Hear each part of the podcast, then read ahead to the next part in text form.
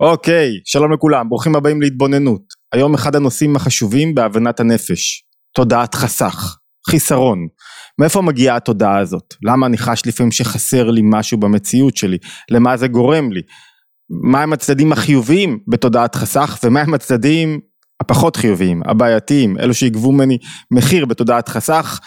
בואו נתחיל, נצלול לעומק, ננסה להבין מהיכן מגיעה תודעת החסך הזאת. נגיד קודם, עצבות היא רק תולדה של מה? של חיסרון, חסך, חסר לי משהו, אני מרגיש שאני לא משפיע, שאני לא מביא את האור שלי לעולם, שהדברים לא הולכים כמו שאני רוצה, חסר לי משהו. מתעוררת תנועה או רגש או מידת העצבות.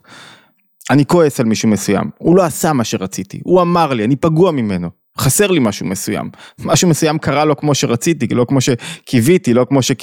לא כמו שהוריתי, לא כמו שציוויתי, לא כמו שביקשתי, חסר לי משהו מסוים, מתעוררת מה? מידה של כעס. אני בסטרס, חסר לי משהו מסוים, אני לא יודע מה יהיה בעוד רגע, אני בלחץ מה, מהעתיד, אני בחרדה מפני העתיד, חסר לי משהו מסוים, מתוך החיסרון מתעוררת מידה שלילית. זאת אומרת, או ככה ניקח עוד דוגמה, קורבנות. אני מרגיש שלא מעריכים אותי, לא רואים אותי, אני שקוף, לא אוהבים אותי, אני לא מספיק מקובל, אני, אני, אה, חסר לי תשומת לב, חסר לי הערכה, אני עסוק רק בעצמי, אני מדבר על עצמי, לא משנה מאיפה תתקפו את זה, חסר לי משהו מסוים. החיסרון מוליד מידות מסוימות שאנחנו מתארים אותן ואת דרכי הביטוי של המידות הללו בצורות שונות. מה אנחנו אומרים? שחיסרון או תחושת חסך או תודעת חסך הוא זה שמוליד אצלנו את רוב הרגשות הלא רצויים. מצד שני, חסך גם מניע אותי, חסר לי משהו, אני רץ להשיג אותו, אני מתחיל לנוע, בלי חסך, אני הרבה פעמים לא הייתי זז, לא הייתי פועל. תחשבו על מימוש פוטנציאל, הרבה פעמים, הרי מה זה מימוש פוטנציאל? במילים ספורות, זה ה... בדרך כלל זה נשאר מושג כללי ואני מרגיש שלא מיציתי את החיים שלי ולא מימשתי את החיים שלי ואי אפשר להתמודד עם זה כי זה רק מוליך אותי למקומות שליליים אבל במובן המעשי, כשמישהו רוצה להיות פרקטי עם עצמו ולשרטט תוכנית פעולה אמיתית, נכונה, של מימוש פוטנציאל, הוא אומר מה זה מימוש פוטנציאל? זה שאני צריך להיות מה שאני יכול להיות. אני צריך להיות מה שאני יכול להיות. עכשיו אני משרטט תוכנית. מה זאת אומרת, מה אני עכשיו?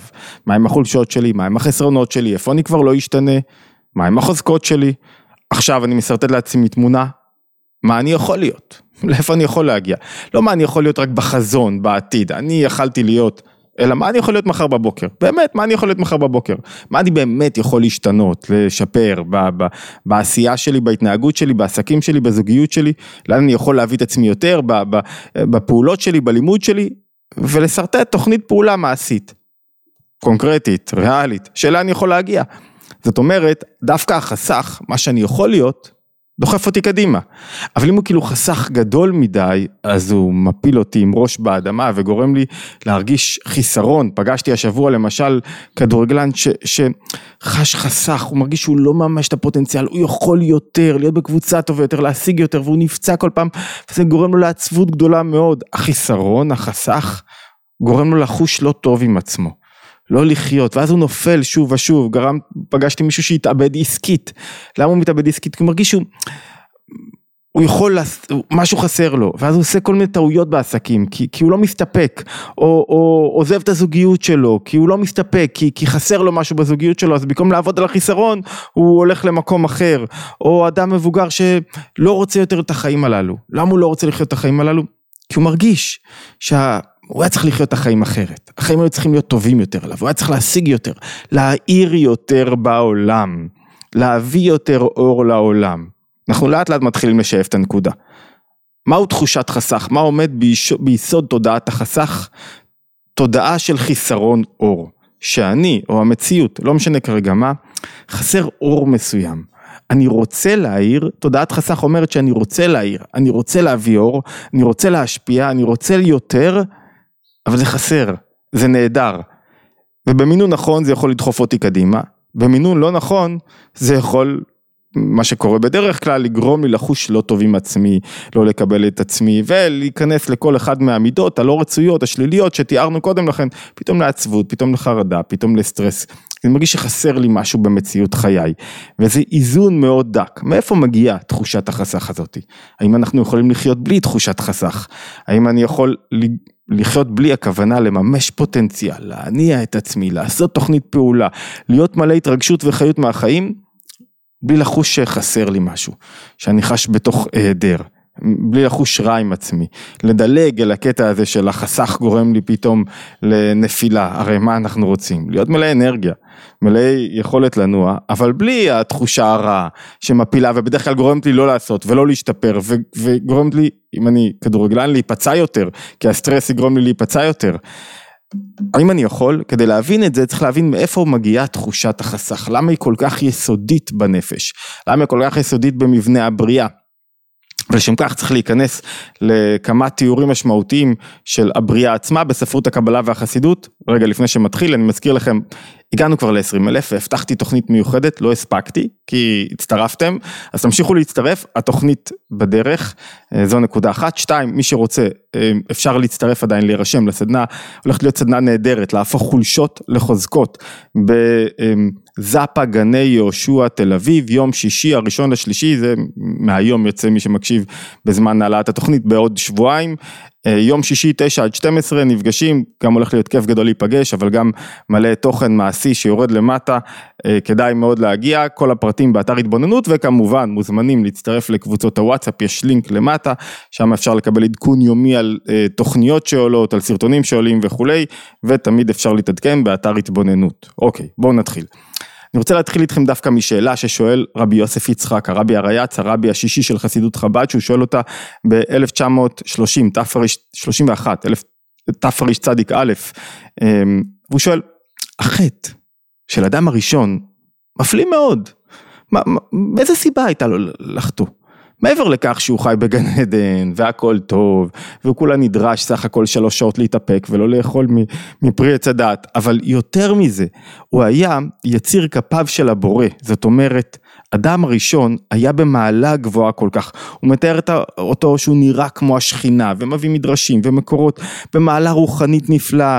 היה יודע לקרוא בשמות כל הברואים. היה לו את שלמות הגוף ושלמות הנפש והוא שואל כך, במאמר מאוד עמוק ומעניין, הנה יפלא הדבר, באיזה אופן ירד כל כך שחטא בהכרח? מה הסיבה? חייבת להיות סיבה שהוא לא הקשיב, לקדוש ברוך הוא אומר לו משהו, הרגע בראתי אותך, הרגע נתתי לך הכל, איזה כפיות טובה.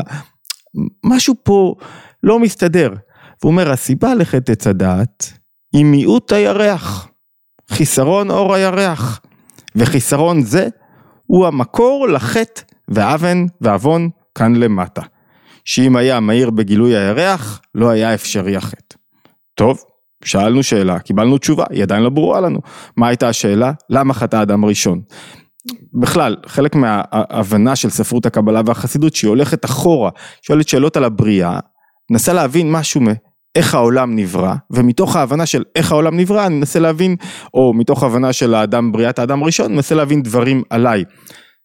טכניקות כאלה פתאום קופץ לי הראש, טכניקות כאלה למשל עושים הוגי האמנה החברתית, שמנסים להבין איך מדינה צריכה להיראות ומהו טבע האדם, והם הולכים למצב ראשוני, בואו נעשה מצב ראשוני שבו אנחנו מביאים אנשים לאי בודד, כל מיני הוגי האמנה חברתית כמו ג'ון רולס ולוק ורוסו, נלך לאי בודד ונראה איך אנשים שנקבץ אותם באי בודד יתנהגו שם.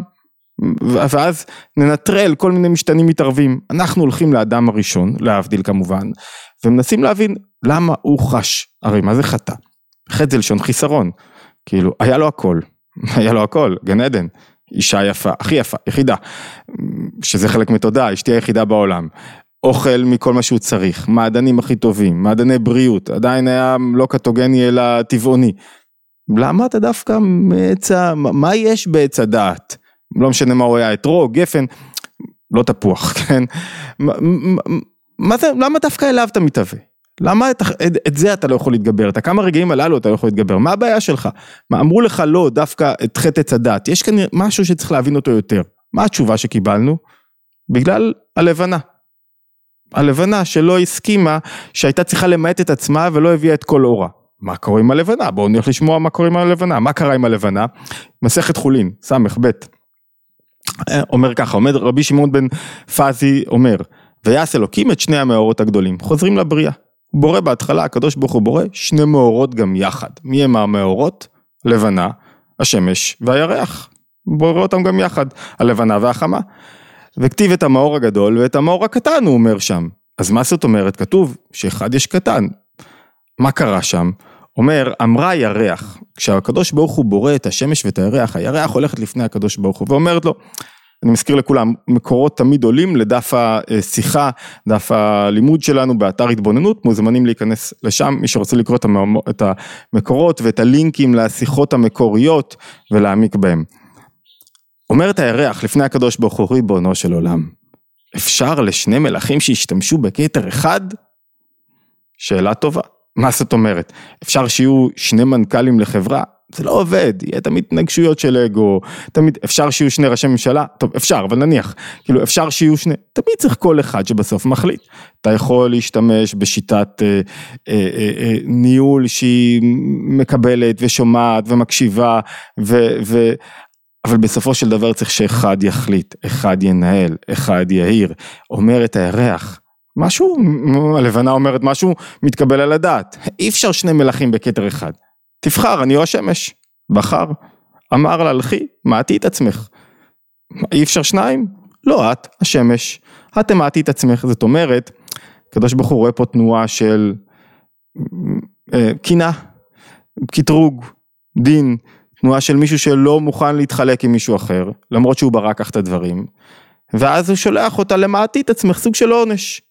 פחות תאירי, ואנחנו יודעים שמה זה תמעטי את עצמך. השמש מאירה ללא הפסקה, 365 ימים בשנה. הלבנה, הירח, מאיר קטן, מתחיל עם ראש חודש בכמעט אין נימה אחת לבנה, ובט"ו בחודש, בחמישה עשר בחודש הלבנה מאירה במילואה, ואז היא שוב מתקטנת, עוברת תהליכים של שידוי כל הזמן, וגם אין לה אור משל עצמה, היא מקבלת את אור השמש ומאירה, לפי הסיבוב שמתאים להערה שלה.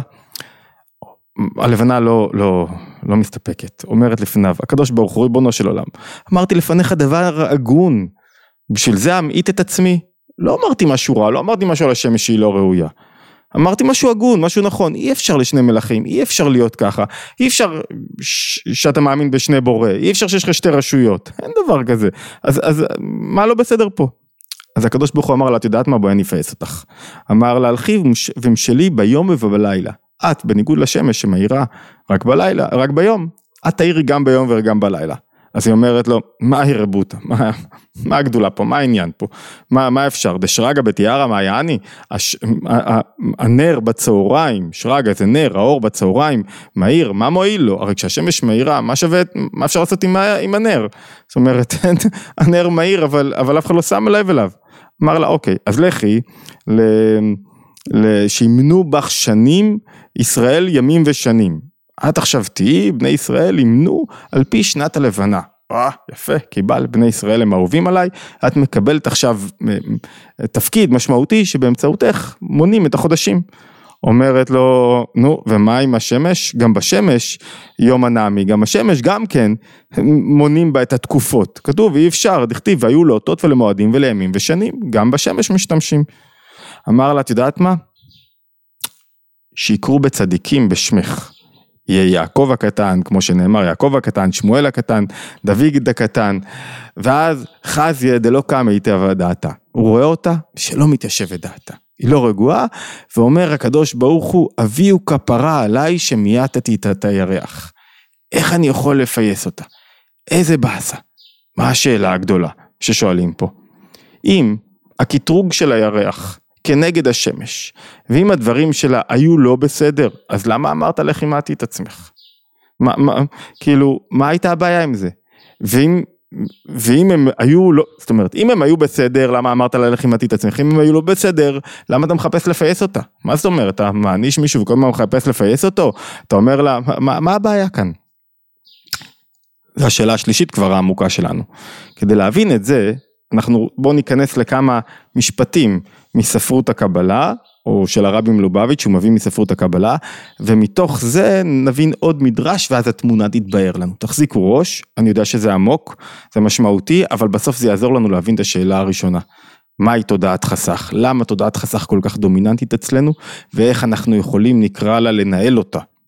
זה אומר ככה, אומר, אומר, אתם יודעים מה, נתחיל מהשיחה הקודמת, המאמר הקודם שהזכרנו משנת תרצ"א 1931 של אה, הרבי אריאץ, הוא אומר עניין צמצום הראשון, מהו מיעוט הירח? עניין צמצום הראשון, זאת אומרת הקדוש ברוך הוא תכנן שהירח ימעט את עצמו, שיהיה סילוק של אור, והוא הסיבה ונתינת מקום לחטא, לתודעת חיסרון, לזה שמישהו מרגיש שהוא לא במקום שלו, שחסר לו משהו. ואני מקריא לכם את זה רגע מהלשון של הרבי מלובביץ' שמצטט מספרות הקבלה ואומר שהסיבה ונתינת מקום לזה הוא מה שהקדוש ברוך הוא לא הייתה לו תועלת בעולמות שברא וגרם שבירת הכלים דתוהו. מה הכוונה? תחזיקו איתי ראש עוד קצת. כדי להבין מה הכוונה כאן, אנחנו הולכים לעוד מדרש אחד. מדרש בראשית רבה. במדרש בראשית רבה מסופר איך הקדוש ברוך הוא בורא את העולם. כתוב שהכל עשה יפה בעתו. ואומר רבי תנחומה, שהקדוש ברוך הוא ברא את העולם, והוא לא היה עדיין ראוי לבריאתו. ולכן אמר שמכאן היה הקדוש ברוך הוא בורא עולמות ומחריבן, בורא עולמות ומחריבן. עד שברא את העולם שלנו ואמר זה עולם שיש לי בו תועלת. והשאלה שנשאלת לנו, זו כבר שאלה שלישית אם אני לא טועה החזקה שנשאלת כאן, למה, אל תדאגו, הכל ייסגר בסוף. למה הקדוש ברוך הוא היה צריך לברוא עולמות ולהרחיב אותם, מה, מה זה משחק? מה אתה, כאילו זה, זה כמו שהילד בונה את הפאזל ואז אני מפרק לו את זה תבנה שוב, כאילו זה הקדוש ברוך הוא, לא היה צריך לברוא עולמות ולהרחיבן. מתוך זה אנחנו יכולים להבין מה הקדוש ברוך הוא רצה כשהוא ברא את העולם. כשהוא ברא את העולם הוא אמר רגע, אני בורא עולם, עם אור גבוה, זה נקרא אורו דתוהו. אבל הדברים שמתנהלים שם, חסרה בהם בלשון החסידות מה שנקרא כוונה פנימית. אין כוונה פנימית אמיתית. זאת אומרת, האדם יכול לחיות בעולם וחסר לו כוונה פנימית. הוא כאילו לא מברר את המקום שלו, הוא לא מניע את עצמו, הוא אוטומט, הוא עושה מה שצריך. אני מעלים את האור מחסיר את האור, כדי שהאדם ישאל שאלות, יחפש מה חסר לו, ינסה להשלים חיסרון, ומתוך זה תהיה לו עבודה, מה שנקרא, בכוח עצמו. ומתוך העבודה בכוח עצמו, על ידי זה שהוא חווה חיסרון, הוא יוסיף תוספת אור, הוא יגדל, הוא, איך זה נקרא? לא זו בלבד שתהיה המשכת האור כמו לפני החטא, לפני הצמצום, אלא שיומשך אור נעלה יותר. מה הכוונה? בואו נחזור עכשיו לכל השאלות ששאלנו קודם לכן. אמרנו קודם לכן שהקדוש ברוך הוא שם את האדם הראשון, והאדם הראשון הוא הקרוב ביותר לקדוש ברוך הוא, ולמרות שהוא הקרוב ביותר לקדוש ברוך הוא, הוא נופל בחטא עץ הדעת. למה? כי היה חסר לו אור. למה היה חסר לו אור? הקדוש ברוך הוא ברא תודעת חיסרון, זאת אומרת צילק את האור שלו. כאילו אמר ללבנה, לכי מעטי את עצמך, כדי שפחות אור בעולם. מה זאת אומרת פחות אור? שחסרה הכוונה. הוא מתהלך בעולם, אדם הראשון, יש לו הכל, אבל הוא לא יודע למה. הוא לא שואל את עצמו שאלות. הוא לא מנסה לברר מה זה אומר לי. חטא עץ הדעת, שיש בו משהו שלילי לכאורה, שאתה שואל מה זה אומר לי, שאנשים עברו משאלות של אמת ושקר, מה, מה, מה שקרי ומה אמיתי, לשאלות של טוב ורע, מה נכון לי ומה לא נכון לי, יש בו גם מעלה חיובית, שאדם מתחיל לברר, מה המניע האמיתי שלי בחיים, למה אני חי. כשאדם חש תחושת חיסרון וחש תחושת עצבות, אתה יכול ליפול לנפילה גדולה מאוד, ואתה יכול לגלות פה אור גדול מאוד, מניע גדול מאוד. מהו המניע הגדול מאוד? למה? מה אני רוצה להוציא מהמציאות שלי? מה אני רוצה להביא טוב יותר לעולם? אמרנו באחת השיחות, שכל פעם שאני חווה חוויה שלילית של רגש שלילי, יש לי פה קריאה פנימית של הנפש שאומרת, אני רוצה יותר, לחיות יותר, רק אני צריך להבין את המקור, את המנוע שלי. זה מה שאומר הקדוש ברוך הוא לאדם הראשון, אני לא יכול לברוא אותך, הקדוש ברוך הוא כאילו בורא עולמות, זה המדרש השלישי שהבאנו, והוא לא, לא מרוצה מהם, כי הוא רואה שיש בהם יותר מדי גילוי של אור, יותר, יותר מדי דברים, כאילו אתה לא יודע את הלמה שלך. האדם לא מכוח עצמו מתחיל לחפש, לבדוק. איזה כיף זה שמישהו פתאום מעלה רעיון ופתאום זה מתיישב לך. יש לך, אה, עכשיו הבנתי. אני יודע, אין שמחה כשמחת התרת ספקות. אני יודע מה התכלית שלי, מה הכיוון שלי, לאן אני צריך לקחת את עצמי. זאת אומרת, כשהירח, כשהלבנה מתלוננת ואומרת אין שני מלכים בכתר אחד, הקדוש ברוך הוא מרוצה מכך. הוא אומר לה לכי מעטי את עצמך, זאת אומרת, אני לא גוזר עלייך עונש, אני רוצה, אני יוצר פה עכשיו, עכשיו העיר לי איך הבריאה צריכה להיות. אני גוזר עלייך עכשיו צמצום, צמצום ראשון, בעצם סילוק של אור כדי שתוכלי מה?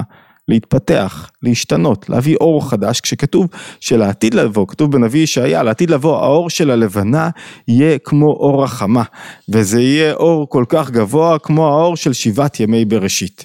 זאת אומרת, מה אנחנו אומרים כאן? יש פה מסר מאוד חשוב. אני חש תודעת חיסרון בתוך מציאות חיי, ותודעת החיסרון הזאת ותודעת החסך הזאתי היא חלק מה... קונסטרוקציה של הנפש, שאני רוצה יותר, חלק טבעי של הנפש, שהקדוש ברוך הוא יצק לתוכי. אלא מה? צריך לדעת להתמודד עם זה נכון, לא ליפול לתוך חסך והאורות הגבוהים, אורות דתור, ואז אני מאבד את מה שנקרא פנימיות הרצון. מה באמת אני צריך לעשות?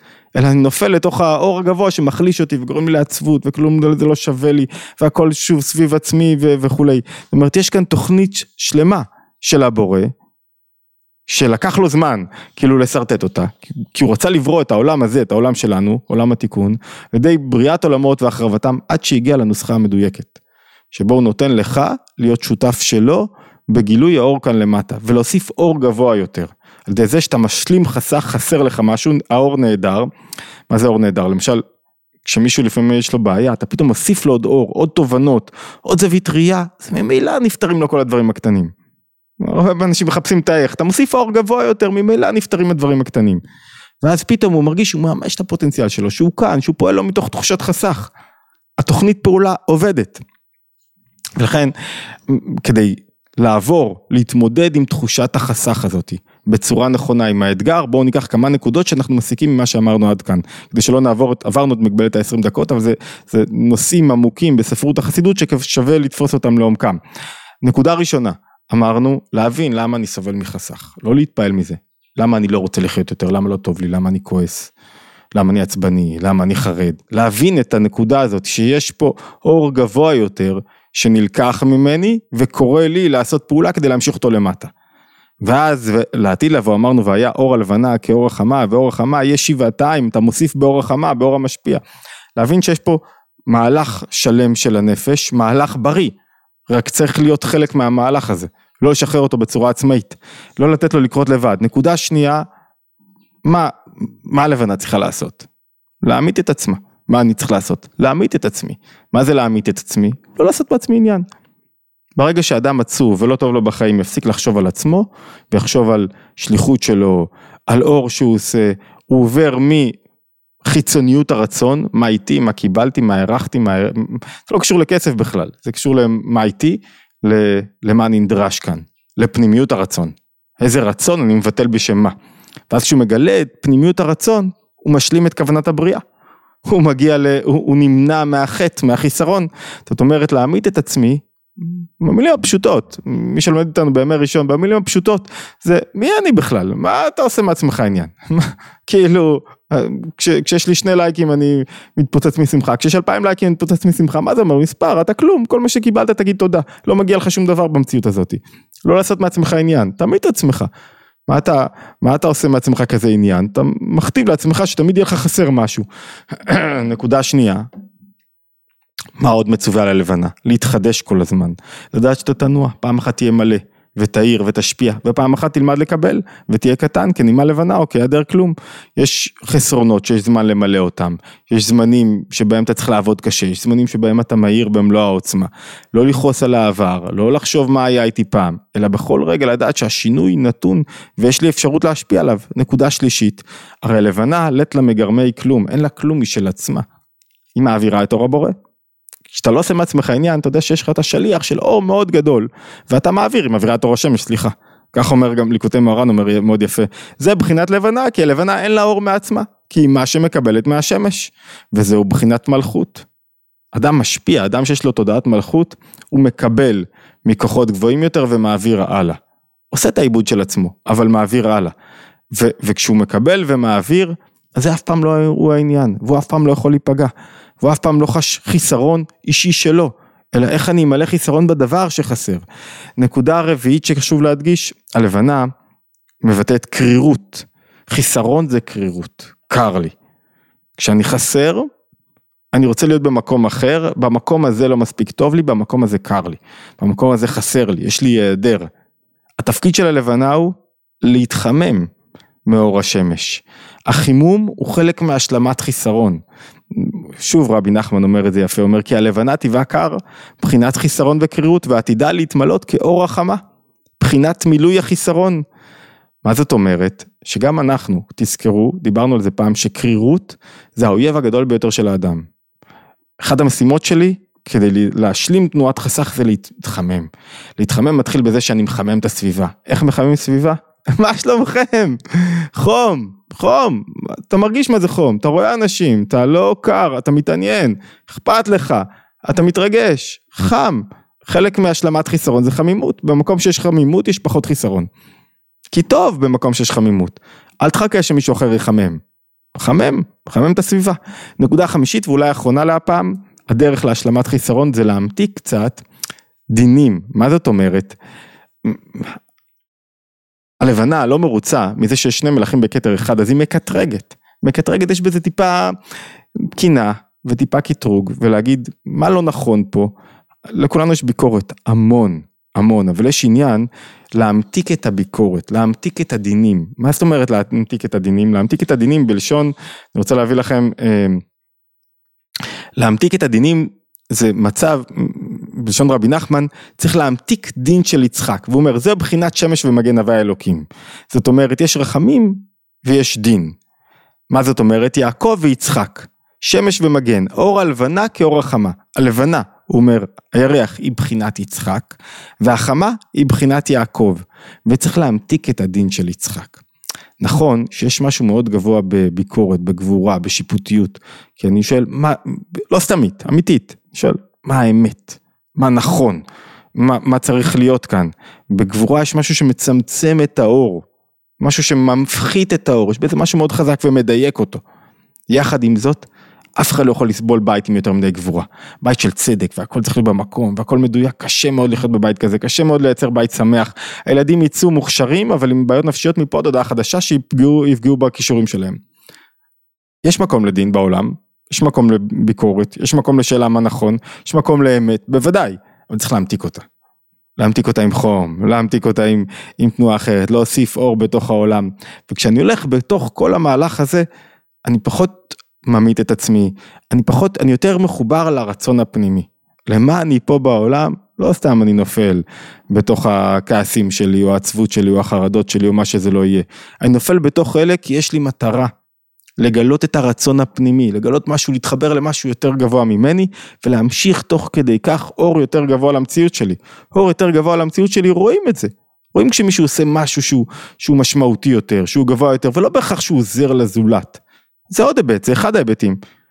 זה שהוא מצליח להתמקד, ומצליח להתפתח, ומצליח לגדול ולקטון. להצליח להיות במקום לקטון זה אומר להיות במקום שאני לא יודע, ואז אני מחפש ללמוד ולהתפתח, ולגדול זה להיות במקום שבו אני יודע ומהיר ונותן מהשפע שלי לעולם, והעולם מקבל את הערך שלי. וכשאני הולך בתנועה הזאת ומבין שהחסך, תודעת חסך, היא מצד אחד היא לא עונש, היא חלק מהתוכנית הבראשיתית של הבריאה.